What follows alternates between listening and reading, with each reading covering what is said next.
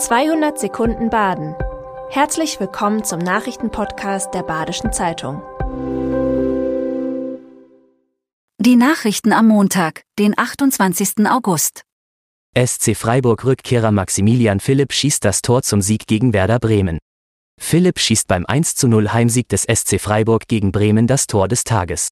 In der 96. Minute erzielt Philipp in der Manier seines Vorgängers Nils Petersen den Entscheid über das Spiel. Trainer Christian Streich spricht von einer überragenden Technik des Spielers. In der Pressekonferenz geht Streich auch auf den abwesenden Spieler Christian Günther ein. Dieser befindet sich nach einer Verletzung im Heilungsprozess. Auf dem Transfermarkt aktiv zu werden schließt der Trainer nicht aus. Windradturm am Schauinsland bei Freiburg wird am Freitag gesprengt. Am Freitag wird eines der beiden Windräder auf dem Schauinsland gesprengt. Das seit 2003 stehende Windrad wird gesprengt, um Platz für ein neues zu machen.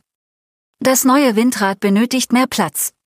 Nahezu doppelt so hoch und breit wie die jetzigen Windräder wird die neue Windkraftanlage. Einheimische und Besucher müssen sich auf Sperrungen am Freitag einstellen.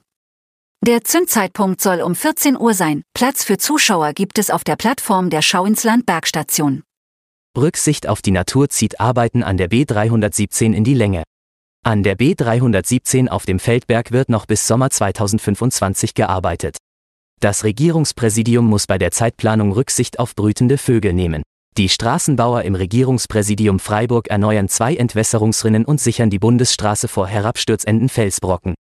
Der betroffene Bereich befindet sich in einem hochsensiblen Naturschutzgebiet. Daher werden die Arbeiten in zwei Etappen durchgeführt. Bis zum Wintereinbruch geht die erste Etappe. Weitergeführt werden die Arbeiten im April. Corona-Fallzahlen im Kreis Breisgau-Hochschwarzwald steigen wieder an. Die Weltgesundheitsorganisation WHO hat eine neue Variante des Coronavirus unter Beobachtung gestellt. Eris scheint sich weltweit zu verbreiten und wird häufiger nachgewiesen als andere kursierende Varianten. Die Präsenz von Eris in Deutschland ist bisher unklar.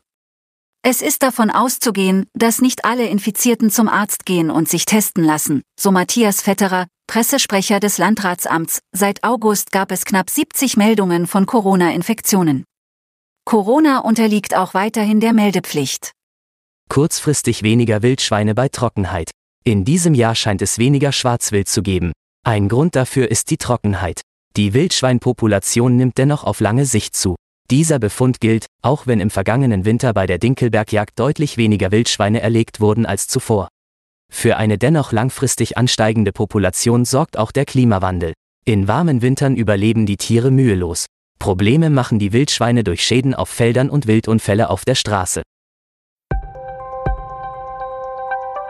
Das war 200 Sekunden Baden. Immer montags bis freitags ab 6.30 Uhr. Aktuelle Nachrichten rund um die Uhr gibt's auf der Website der Badischen Zeitung badische-zeitung.de.